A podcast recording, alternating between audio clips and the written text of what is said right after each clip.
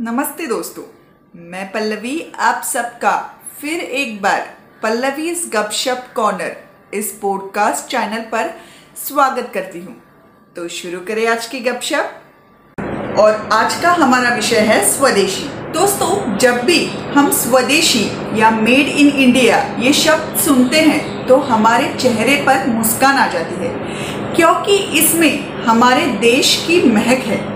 खासकर विदेशों में रहने वाले लोगों को इसकी अहमियत थोड़ी ज़्यादा होती है, क्योंकि वहाँ भारतीय ब्रांड्स की वस्तुएँ कम देखने को मिलती है।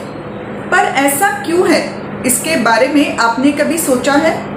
तो दोस्तों, इसका जवाब है हम और आप, क्योंकि हमने हमारे देश में बनी हुई वस्तुओं को ज़्यादा महत्व न देते हुए विदेशी ब्रांड्स पे अपना ध्यान केंद्रित किया। जिस कारण ये सारे ब्रांड्स अपने ही देश में भारतीय ब्रांड से भी ज़्यादा मशहूर और बड़े बने।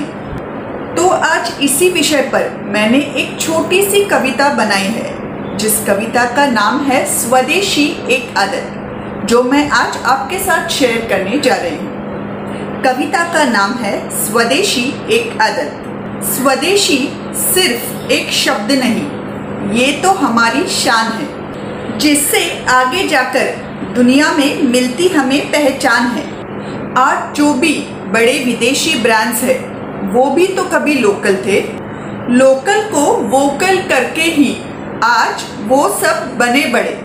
तो आज से यही फॉर्मूला हम सब भी अपनाते हैं। हमारे लोकल को वोकल करते करते भारतीय ब्रांड्स को भी बड़ा बनाते हैं। जब स्वदेशी सिर्फ़ एक शब्द न रहकर आदत ये बन जाएगा, तभी हमारा भारत फिर से सोने की चिड़िया कहलाएगा।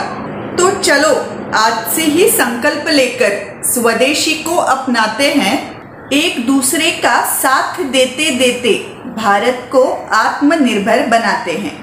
तो ये थी आज की कविता। दोस्तों, भारत को जागतिक स्तर पर आगे लेके जाने के लिए और आने वाले आर्थिक संकटों से बचाने के लिए। स्वदेशी नामक एक हथियार हम सब के पास मौजूद है।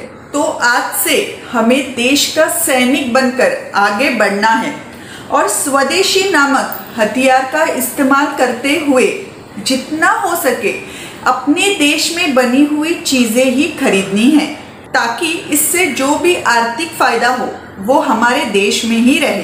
और जब खरीदार, यानी कि डिमांड बढ़ेगा, तभी तो विक्रेता, यानी कि सप्लाई बढ़ेगा।